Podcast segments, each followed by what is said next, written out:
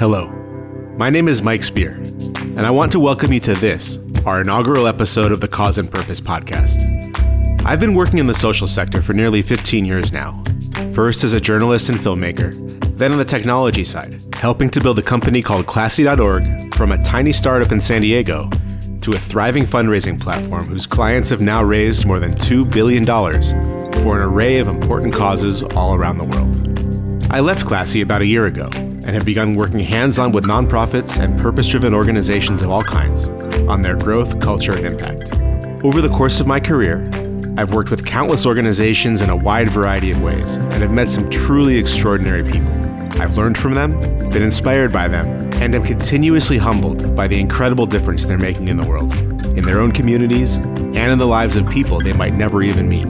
This podcast is about them, about their stories from life in the trenches, their inspirations, their successes and failures, and the lessons they've learned throughout their careers spent in the service of others. This podcast is mostly focused on telling their stories, but we'll try to uncover one or two actionable insights in every episode that you can put to use in your own organizations today. Cause and Purpose has been a passion project for some time now, and I can't wait to share it with you. So, without further ado, here it is our first episode of Cause and Purpose. We hope you enjoy it. Simply put, it's about attacking the problem instead of each other. Like, if we could just attack all the problems in the world instead of attacking each other, imagine what we could do. Our whole lives, we've been taught in order to win, someone has to lose. But if we shift our objective from making them lose to actually making them an ally, to solving a problem, to preventing harm, it completely changes the way that we treat each other.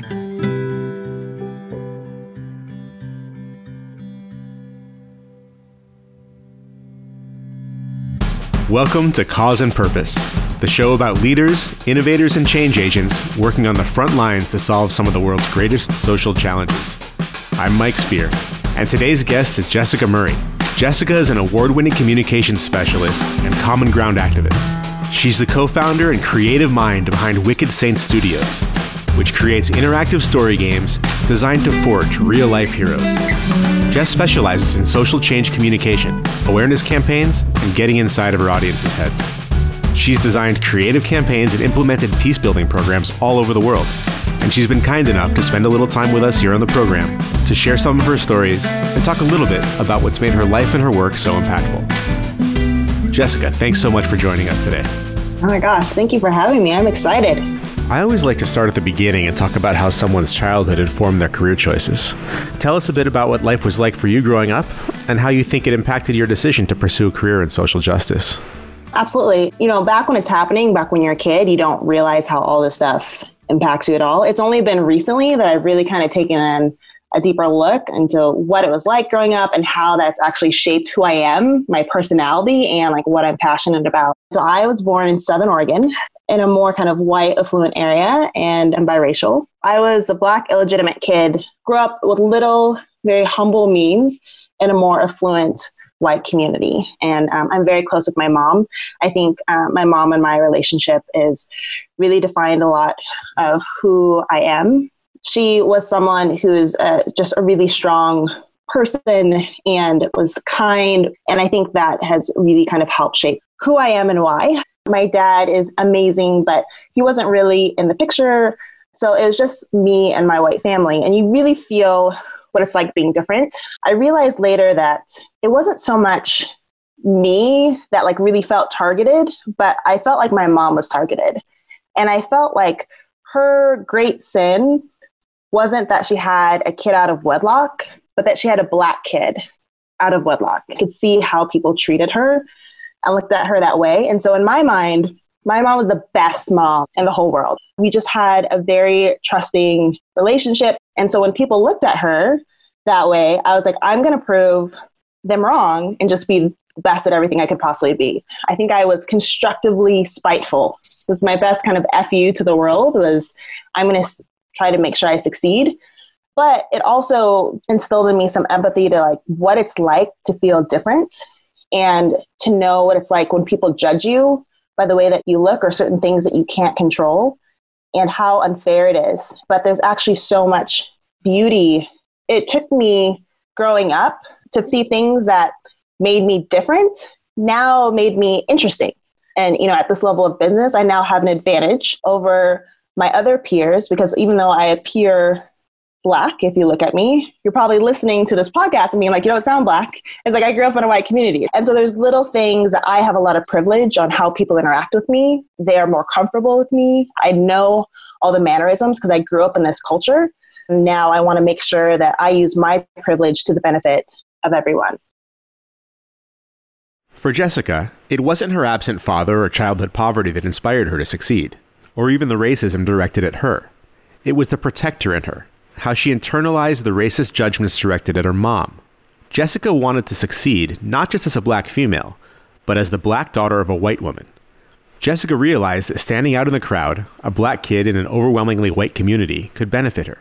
She chose to turn what others might see as a weakness into real strength your experience with your mom and who she is has helped you define yourself as you move forward. How did this translate into a love for storytelling? You mentioned that was a big deal. Yes. So I've always had a deep love for stories.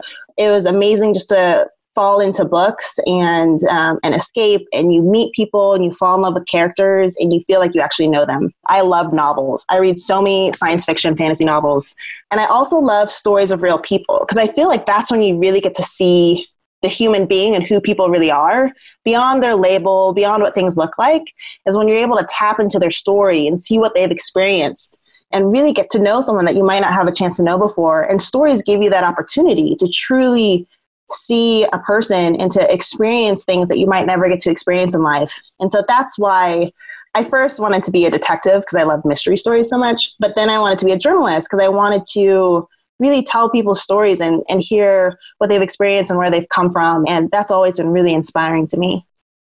Okay, so you went to school for journalism. You know, were you consciously doing that to tell stories for like some sort of impact or was it not that yet at that stage? I always kind of wanted to be a wartime journalist that i would get like the story of what's really happening in the world by talking to people on the ground. And so i got my um, degree in journalism but i got a minor in international relations. Awesome. And then you ended up one of your first jobs was local tv producer? Yes. So yeah. So I went to school for journalism. I ended up going to Ghana to do some student reporting. And that was actually uh, for the local television station in Las Vegas, the school University of Nevada, Las Vegas. I had that first experience of being overseas and telling we're working at an orphanage there in Ghana. And so getting to really meet those kids and um, tell their stories was incredible. Then I went to intern for Senator Harry Reid's office. And so I was a press intern they had offered me a job, but I was like, one thing I've learned from this internship is that I cannot stand American politics. It's just so divisive. It's all about how to defeat, how to make the other side look worse instead of actually helping our country. I was just like I don't I don't want to be in this. I'm going to say no to this job and I moved back home. My first actual job was coaching at because I played Division One volleyball at UNLV and coaching has ended up uh, being also a really important part of my story because I then later go on to do training with young people. Coaching is so much more than just like how to do a technique. It's really how to get into the right mental space, how to believe in yourself. It's drive, it's commitment, it's all that. And so my first real job was at KOBI 5, an NBC affiliate in Medford, Oregon. It was the best decision I ever made was to actually start that job in this little tiny town. It was awesome. How so? why was that the best job? Being a bigger fish in a small area, they gave me a ton of responsibility and a ton of freedom to make mistakes, to really, you know, go after it. Jessica dove in headfirst and took the lead on all social impact stories the station produced that year. She created stories on a wide variety of issues and won both a regional Emmy and an Oregon Broadcasters Association award for their messaging around drug abuse? It was really a growing year for me where people took the time to invest in me and where I learned a lot about messaging powerfully. And so all of that stuff has been so useful from like learning how to be a press intern to like my international travel to now actually running these campaigns and figuring out how to use messaging effectively and uh, storytelling effectively to actually create social change was all kind of the buildup that I needed before I went on to my next stage of my career and my life. Those early days of on the job learning were pivotal. Jessica got her first taste of how strategic communication in a variety of formats could drive real change. But there was one story in particular that became a real turning point and would push Jessica into the next phase of her career. Through this work, I also, you know, was doing stories around sex trafficking, sex abuse, uh, child abuse, and I was like, man, there's so much ugliness happening in the world right now, just outside our door, the kind of pain and suffering people are going through. I was getting tired of just reporting and telling these these horrific stories. It's like I wanted an actual way to stop bad things from happening. And I'd only been working for a year, but I interviewed for Search for Common Ground. Search for Common Ground is the world's largest dedicated peace building organization. And at the time, I didn't know anything about peace building. I was passionate about stuff around genocide and, and violence in general. I had this view that peace building was like this very passive thing. It was about like feeling good and like hippies were really into it. And it wasn't until I actually arrived at Search that one, again, I ended up getting a whole lot more responsibility than I should have at 25 uh, because of just how things worked. Uh, they brought me in to be the new media coordinator, but the other communications director had just moved out of the position. And so there was nobody in the entire comms department. So I ended up running the comms department at age 25 and that just like set me on this whole new roller coaster of like trying to quickly figure out what this organization does and be able to communicate about it effectively and which later led to me actually going out into the field and building capacity for our field peace builders to truly communicate effectively and really create social change. Jessica's variety of skills and experiences would prove to be a huge asset in her new role at search. She finally had the platform she needed to put her passion for storytelling into practice bringing her communication skills into the field and directly impacting the communities they served. I'm just wondering if there's something specific in Search for Common Ground that really drew you to that organization in particular, or is it just the mission generally? I ended up exactly where I was supposed to because I found the place that answered my question of how to stop bad things from happening. And the answer to that was peace building. Peace building is the process of dealing with conflict and it affects everything. It affects absolutely everything. Our inability to deal with conflict stops us from making progress in every single issue that we face, whether it's poverty, economy, abuse, healthcare, environment. You know, we have to be able to collaboratively work together to problem solve.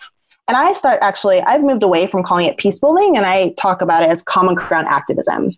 And I see it in two parts. So, common ground activism to me is about stop and go.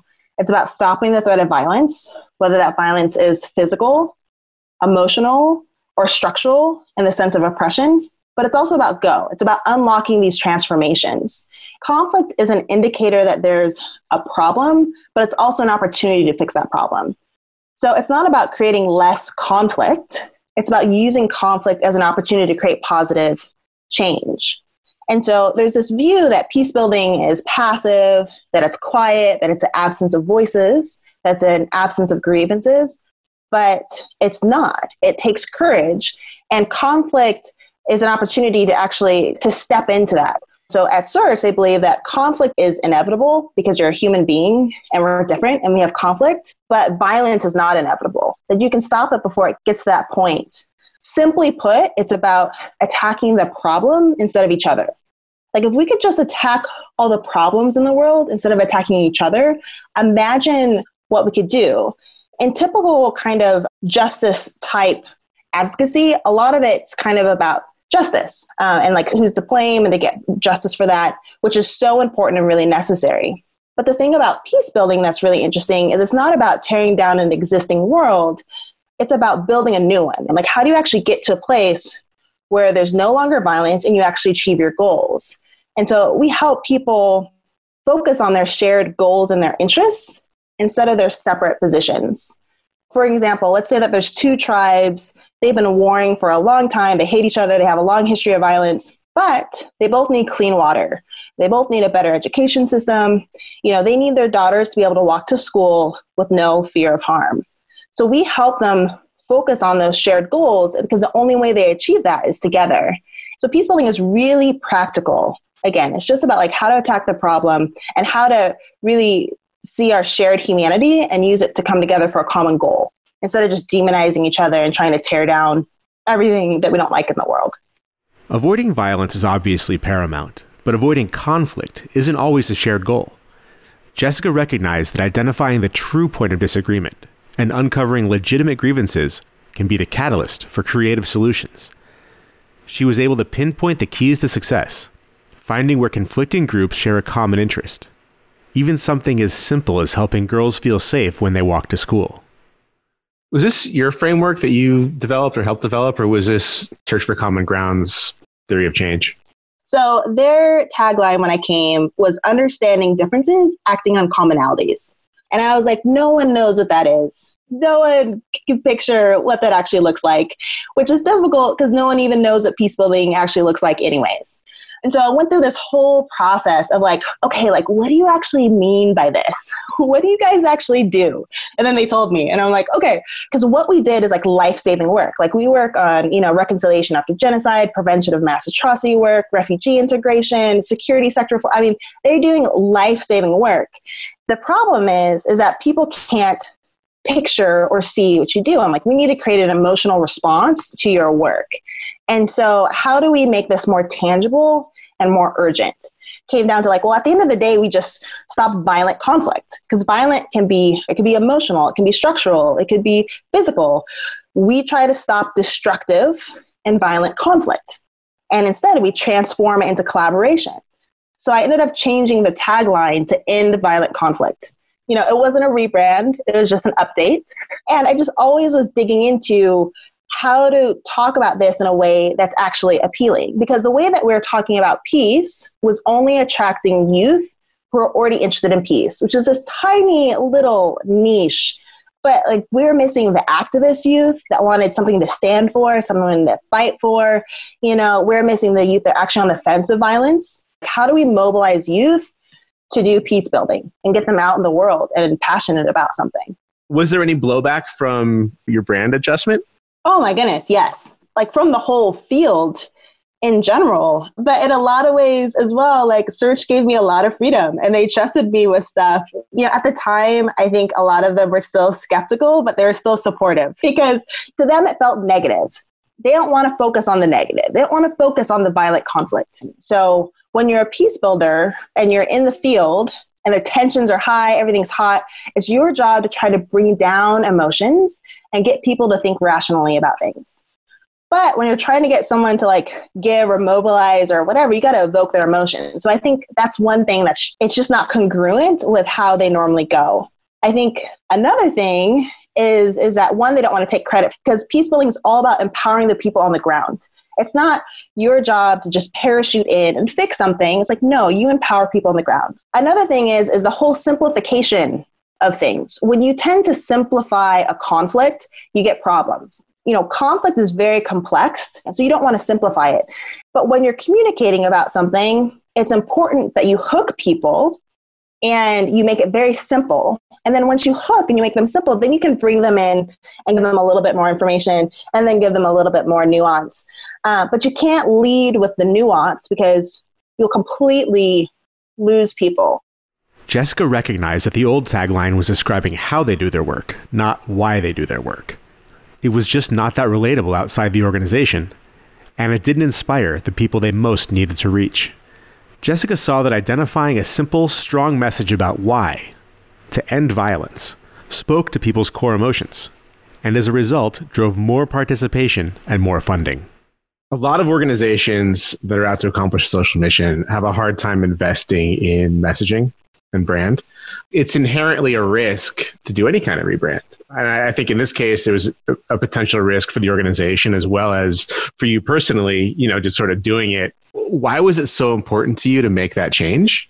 I believe that this is how we change the world, whether it's how you make your life better as a human being, interacting with other people, or your community, or the country, or interacting with the world. Like, this is how I believe it's better it's my life mission to focus on the objectives. Like, how do we actually create real change in the world? And I don't think we can do that without getting buy in from everybody, actually moving people towards a common goal. And how we speak to each other, how we communicate with each other is everything.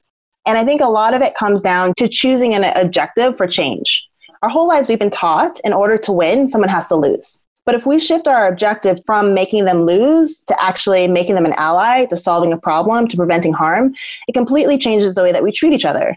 I can call someone a racist and get my point across, but at the end of the day, I lose because that's the person I need most. And so I feel like for this field and this work to be effective, the everyday person has to buy in to understand why it's important.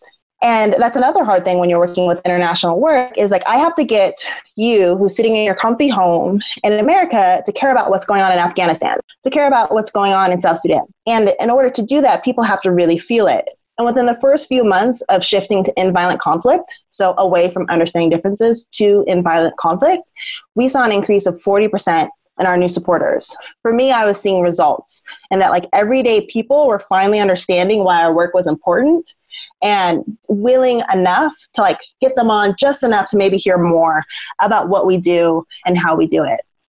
You're largely brought in in a communications, media, marketing role. But clearly, the work that you were doing had a lot of influence on programs and the work being done on the ground. It's far too common for organizations to treat marketing and related things over here fundraising over here and programs are are here and they just like don't talk to each other. So I'm, I'm curious about the dynamic you know that you face sort of being in more of a marketing role and working with the quote unquote programs people. I quickly realized that as we are making the case for why communications and marketing were were important, then people were getting excited about it. So then they wanted to know how to do it because they're doing life saving work. It's like they don't want to take the time out of their life saving work to like send you a success story and some pictures. And so as we're making the case for like why this is so important, we're like, this shows your impact and this will allow you to have more impact because we'll have more money, we'll have more people to support you. Started doing social media trainings, started doing storytelling trainings, training young journalists, training activists. And that also became a big part of me honing my own methodology for social change communication because I'm going out to some of these places where you know critical thinking has been suppressed so I had to come up with really creative ways of like activities and, and things that get people thinking about how to communicate. And like the only rule you have to remember is that it's all about your audience. No one else matters. You don't matter what you're concerned about, what you're interested in. All that matters is what the audience cares about, what their concerns are, what their interests are. That's the only thing that matters. It's that basic idea again the why.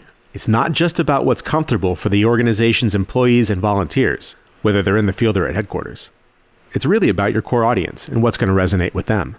So I had this number one sin, which is boring. I'm like, the worst thing you can ever do is be boring. Like, make mistakes, do whatever, just don't be boring.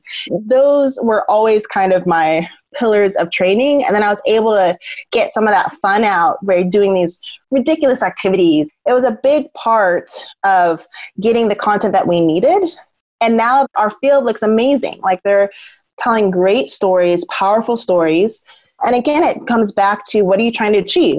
I need the audience to fall in love with that character. That means you need to tell their background story. That means you need to make them feel like a real person and show some of their quirks and show some of their love. Did you get any pushback from the program folks, or were, like were they throwing elbows at all about territoriality? Or were they like, "Come on in and help us"? No, they were so like, "Come on in! Like we we want it, we need it."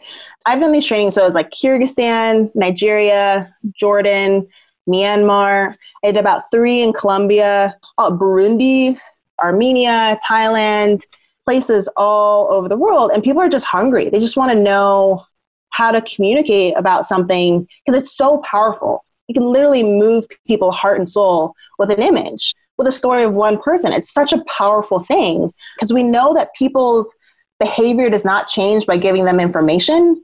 Their behavior changes through an experience. Jessica found that emotional connection is made when she's able to take her audience to a specific place and help them get to know the local people on a deeply personal level. Tell, tell us a story from one of these places. A great example, I think, is in Colombia. I was in Bogota. They called me in to do one of my trainings. I call them a tattoo training.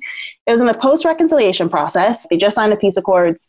They had government folks in there, they had media people, they had um, NGO people, we're all in this training figuring out how to communicate and how to do reconciliation. So we go through this whole process of, you know, we break down the problem um, and I break it down deep. I'm like, no, like tell me how it manifests in the world. Don't just tell me this high level problem. Like, how do people experience it when they get on the bus, when they order their food? Like, what does it look like? And then we create personas of all these different audiences that they're trying to reach. In Colombia during this time, we created a persona. It was Mercy. She was an Afro Colombian girl. She was 18. She worked at a food stand. She was a single mom. So, what's important to Mercy? So they're debating, they're like, oh, change is most important to Mercy. That's what she cares about most. And then someone's like, no, she cares about power. She just feels powerless in the world. There's nothing that she can do. And so I was like, okay, well, what would represent power, not to you, but to Mercy? So they're talking about it. And first it was like, oh, cars and like this and that. One woman was just like, actually, I think it's just eye contact. Mercy goes through her whole day selling fruit, and no one ever looks her in the eye. She feels completely invisible. I was like, oh my gosh, you guys, like, we have our campaign, like, look me in the eye. That's so powerful. And then we started looking at it from all these other audiences. And like, you know what, that would also work for my audience member. Um, because in Colombia, we're a culture where eye contact is so important, and none of us are looking each other in the eye anymore that's where a disconnection is. Great. Like I can see it. I can see billboards all around with different faces of Colombians being look me in the eye. That's so much more powerful and deep than saying like, it's all come together to reconcile. No, look me in the eye. And like that's that human connection. And that's why this work can be so powerful. Uh, but you have to know how to use the right language and, and the right storytelling to be able to do that. Uh, with something like that, you're dealing with such, in some cases, very subjective or sort of soft problems that it can take a long time, I think, to, see the impact of that. H- how are you guys measuring success or failure with a given program? Search has um, an incredible DM&E program, people, and an institutional learning team. So DM&E is design, monitoring, and evaluation so they have the log frames and you know they have the they do the conflict scans and then they basically test people and scan the area after these things happen. So I was able to see the surveys of what happened before and after I went in. Also, I was able to kind of measure things by seeing what was actually produced. After that first meeting in Colombia, they had me come back and do three more trainings with young activists from all over Colombia who are working on different stuff from working with ex combatants to like preventing teen pregnancies to like the environment. So, activists from all over using these same kind of common ground activism methods these tattoo methods for like actually like how to create the material. It's a three day training. The first day is all strategy. First part of the second day is all practice. We like go through all these like fun things. And the last half of the second and the third day they actually sit down and they come up with their own strategy and their own campaign. And so i can actually see if they're implementing the the tools that they've learned the, the last few days they have to come up with the title, the tagline, try to create a graphic for it. And that's what blew me away. They came up with skits, like they did like videos by the end of it. And while I'm there, I can give them feedback and be like, okay, like, will the audience really do this? And so that's where I got to really see that this is working, that the work that I'm doing is working. Thanks for sharing about the impact tracking stuff. Were there any clear KPIs? What are they looking to measure with all of these different things? It completely depends on um, whatever the program is every time I go in someplace, I was like, listen, I'm not the expert here. You're the expert. You're the one that knows your audience best. You already know what they care about. It's just my job to kind of foster that and to get that out. And so it's really the program teams with the DM&E teams that um, have a whole long process and structure for actually what kind of change they're trying to make.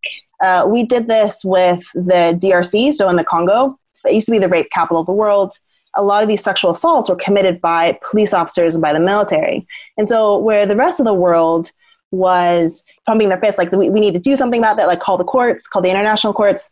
Search came in and they're like, hey, listen, we're not trying to arrest anyone. We just want to train you guys. Like, we just want to train you on like human rights and gender equality and all that kind of stuff. They start training the training of like the trainers. And so, start training the lieutenants and then those lieutenants like go out into the areas and train their police force. And we saw huge reductions in the amount of cases and violence reported. At one point it was like a 94% reduction of cases of, of rape. And i mean and that's what this is all about right? Like how do you stop bad things from happening?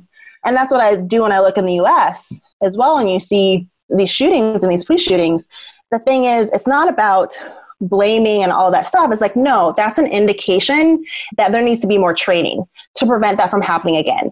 But there has to be an acknowledgement there's something going wrong and has to be a willingness to train for bias because we all have bias. And you see these incredible results. It's just a different avenue to get those results. Like we're all trying to stop these shootings, but how do you actually go about doing it in a way that's effective? So it stops the violence. So looking at all these different cases, I mean, the, the work is fascinating and obviously important. And I get that each area is unique, you know, has its own challenges they're dealing with. Looking across your career at Search, what are some commonalities? Like, is there a common denominator that you see across all of these sort of instances that sort of a silver bullet or something to to address these issues? It just comes down to attacking the problem, not the person. Like it, it comes down to can we agree on a common goal and work towards that goal instead of seeing ourselves as these separate identities and these separate positions that need to defeat each other. And that's what we're really trying to do with with these games as well. That key ingredient is like if we can just get people to deal with conflict constructively, if we could just look at someone and instead of treating them like an enemy, actually figure out how to bring them on as an ally, then like that's the person I need most, right? We're talking about racism. Like I need the racist. Like that's who who I need. And because of the work that I'm in, I've been able to meet a ton of extremists. I have several good friends that are former white supremacists. I have friends that like are former jihadist extremists.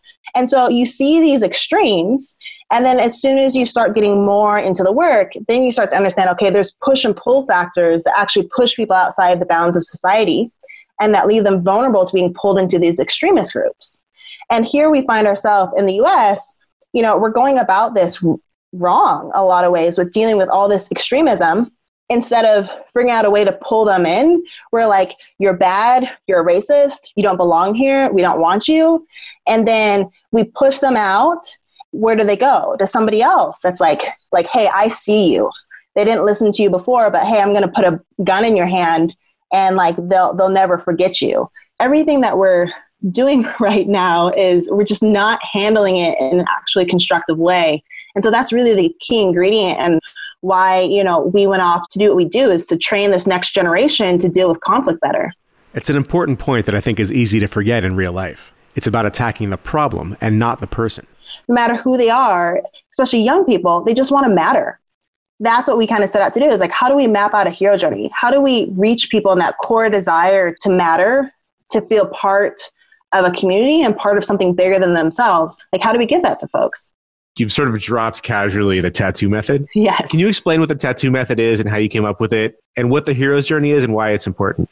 The tattoo method is basically about it's the difference between tattooing and branding with how we communicate about things. And so in branding things are very top down. So you as the executives decide what your promise is to your customer and then you have to consistently sell that promise. The problem is is when someone's trying to sell you something you feel that. And so i usually do this thing where i'm like okay imagine you're at your house you have a knock on the door someone's trying to sell you something. How do you feel in that moment? And the truth is, your guard probably goes up. You're probably highly skeptical. Your guard goes up because you know that person doesn't truly care about you. They're just trying to sell you something because they want something. So I think that the way that we communicate about people should be a lot less like branding, that burning into someone, and should be more like tattooing, where someone actually sees themselves and identifies with what you're saying and claims it as their own. So now those become the words that they use daily in their interactions, um, those characters become their favorite characters. They become their stories, their favorite shows, their favorite games. And that's where I think you make real impact because now it's an experience and you move that ownership. Uh, it becomes a more horizontal kind of thing where that ownership belongs to the people that you're trying to impact and not you at the top trying to sell people something search is still going strong and there's a lot more work to be done and a lot of potential but you wake up one day and you're like it's time for a change. I need to work on something else. What was that motivation for you? What was the impetus for that? And how'd you go about getting involved with battle so we started doing Battle for Humanity while we're at Search. So this was Alicia and I trying to figure out how to mobilize million of people around common ground activism. And so first it started as just a campaign. It was called Join the Search. And we're trying to get people to sign a pledge to end violent conflict. And once you sign the pledge, you got you know, an email that had an activity for you to do that month. We're doing this, but we weren't getting the traction. And so, long story short, we ended up adding gamification to it. And so, we ended up coming up with an app that was um, a gamified app where you sign up, get your own profile for the game, and then you would give you missions to do in real life. And you could be on or offline. You'd go out and do the mission, take a picture of yourself doing it or a screenshot, upload it into the app.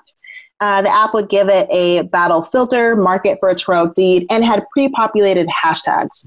So it would connect to everyone else around the world if you chose to share it on social media that was doing the same thing that you were.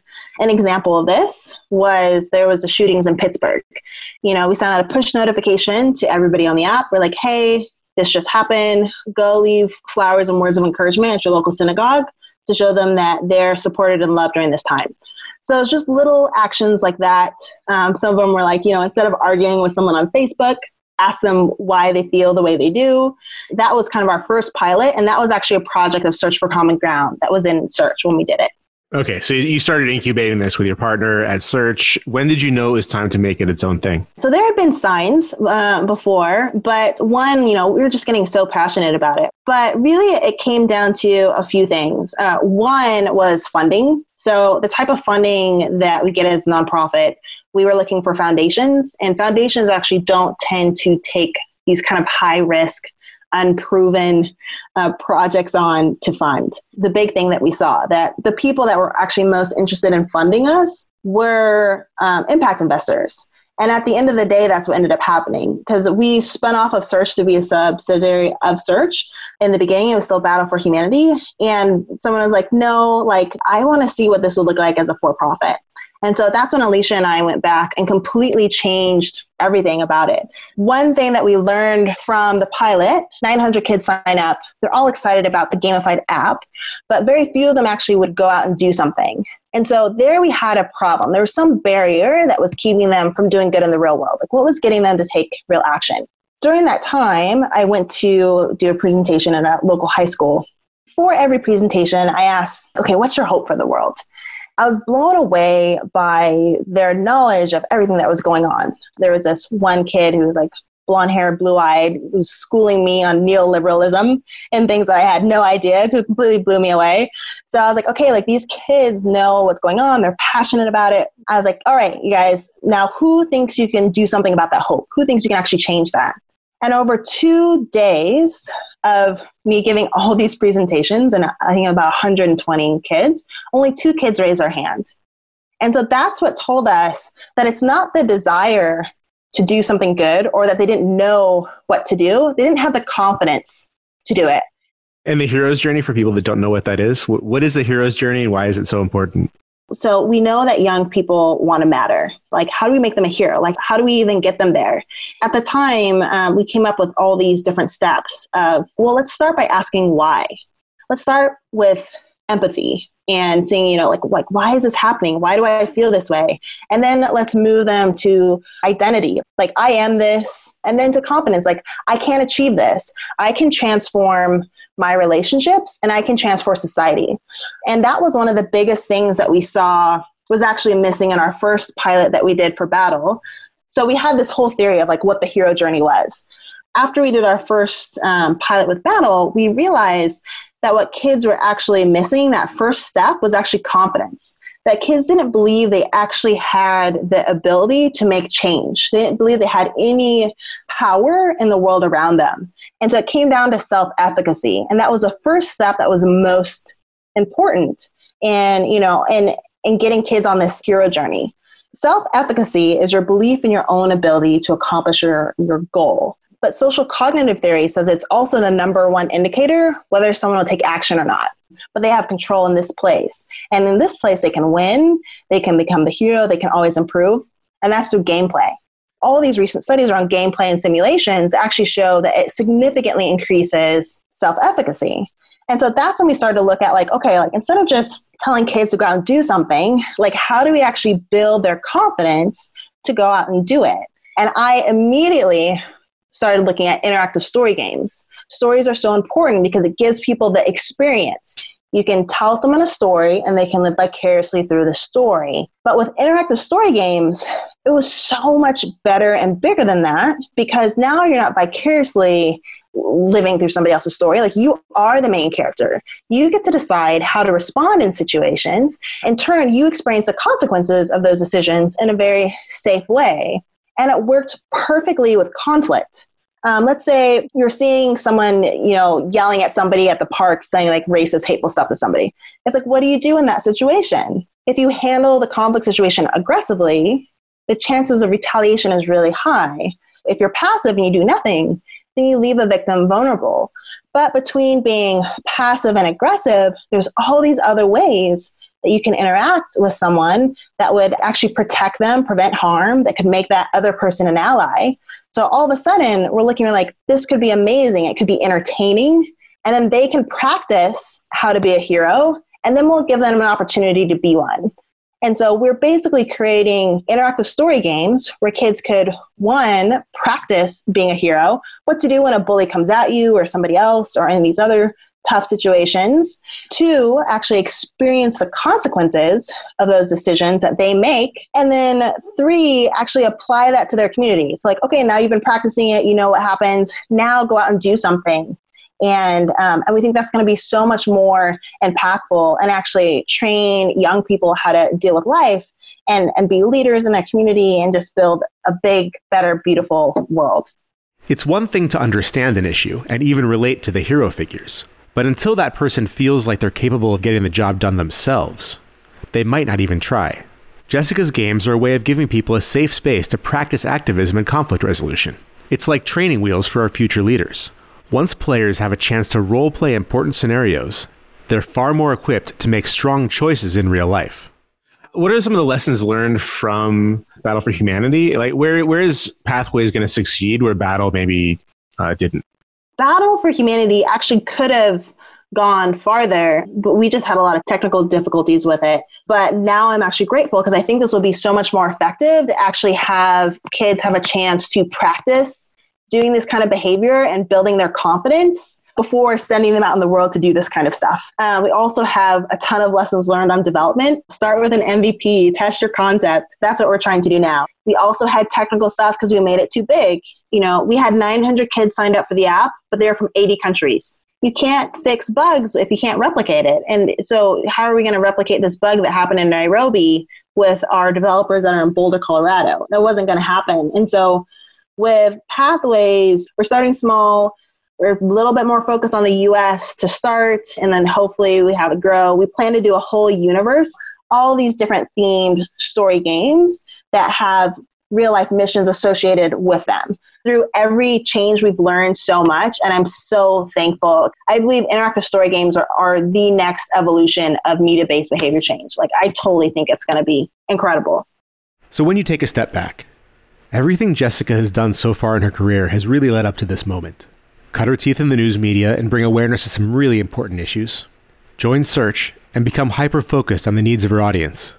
And see firsthand the impact of providing them with experiences and real people to care about. Mix in those training skills, helping to bring opposing sides of a conflict together. And the result? The gamification of activism. A platform to give a new audience of young people practice in becoming their story and real incentive to become the hero who creates positive change in their own lives. Outside of what you're working on, outside of conflict resolution, what is the most important cause that humanity can be tackling right now? So, just so you know, I feel like conflict resolution touches every one of these issues, which is why I'm working on it. And it goes back to that as well as just like humanity, like refugees is something that I'm really concerned about right now, especially with with COVID happening and these are people that are fleeing often violence they're citizens of no one. So no one's looking out for them. They um, have no place to go. They have no health, and it's no problem of their own. They've done nothing, whether they're seeking asylum or they're internally displaced or they're you know in a refugee camp somewhere. Obviously it's tied to what we do but that is also something that i think is a huge problem. There's 70 million refugees right now. Who's looking out for them? Who's looking out for the kids and the women. So a lot of stuff I care about is related to our most vulnerable groups. So especially children, especially women. Those are things that get me going every time. 20, 50, 100 years from now, you're done with your career, you're sort of looking back on stuff, uh-huh. uh, maybe 200 years from now. um, what will you hope to have accomplished? I feel like my job as a fairy godmother What I want to see is young people rising up everywhere, showing what they can. I'm so passionate about them because they're creative. They don't have these parameters set around them of what they can accomplish, what steps they have to go through to do it. Their creativity has no limits and their voice is so important. And so obviously I'd like to touch a ton of young people and get them to like find their passion and their voice and to know that they are important that like no matter who or where they are or how you know people have looked at them their whole life like they have something to offer the world and if I could do that for like five kids, I would probably be happy. Obviously, I would like to get in the millions, but even if there's five kids out there that are like, yes, like I am like this superhero that's going to go out and make change and I believe in myself, like I would probably be happy. Anybody who's listening, what what can they do now to support your work? Right now, if you want to support us, you can go to Wicked Saints, so wicked.studio and just sign up because we have a lot of things coming up so we and we need champions we need people that are just excited about us ready to get the word out so if you're willing to go to our website and you're interested and you're passionate just you know sign up for an email list i promise i won't email you very often just when we're like ready to go and mobilize um, would love your support. We're also raising funds at this time as well. So if you're someone that's like, I want to invest in this interactive story game, hit me up. You can find me on that website as well. Awesome. You covered this a little bit. Why was it important for you guys to pursue a for-profit model for Wicked Saints? So we're nonprofit girls, Alicia and I. They're like, as long as we're doing good in the world, like who cares about making money? Like that was like us. But then along the way, we're like, it would be really nice to have money so that we could do these ideas that we have. So instead of money being this evil thing, the cause of all evil, we started looking at how it could work for us and we got really excited. I actually believe now that we are a for profit that we can make so much more change than how we could as a nonprofit. So our business model is we're going to have paywalls in our game, which is how all these interactive story games work. So you can pay for bonus content, you can play to keep playing because we'll have courage points that run out depending on your the gambles you make and your choices. And so 50 cents of every dollar you pay in the game goes to one of our youth charities. And so not only are we that kids that play our game are actually going to get empowered to go through life and handle conflict in a constructive positive way and hopefully make amazing change in the world but like as they're doing that and as they're playing and having fun we're giving them an opportunity to support their peers and now we're making money for these other young people. And so now we're finally giving them funds to go out and make more change. And we're able to do that with, with the for profit model. Let's say the more users and players that this nonprofit brings to our game, the more donations they get. Okay, if even we get a quarter million young people on the game and only 5% of them pay some of the premiums, which is a game industry standard. And I personally think it will be much higher. They know it's going towards something good. It's only like two dollars, three dollars.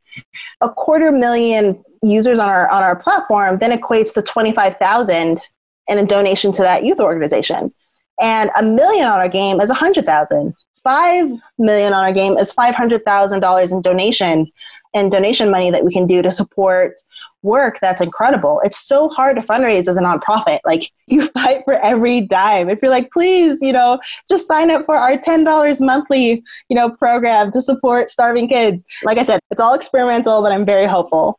Awesome. Jessica, anything you want to add that we didn't cover?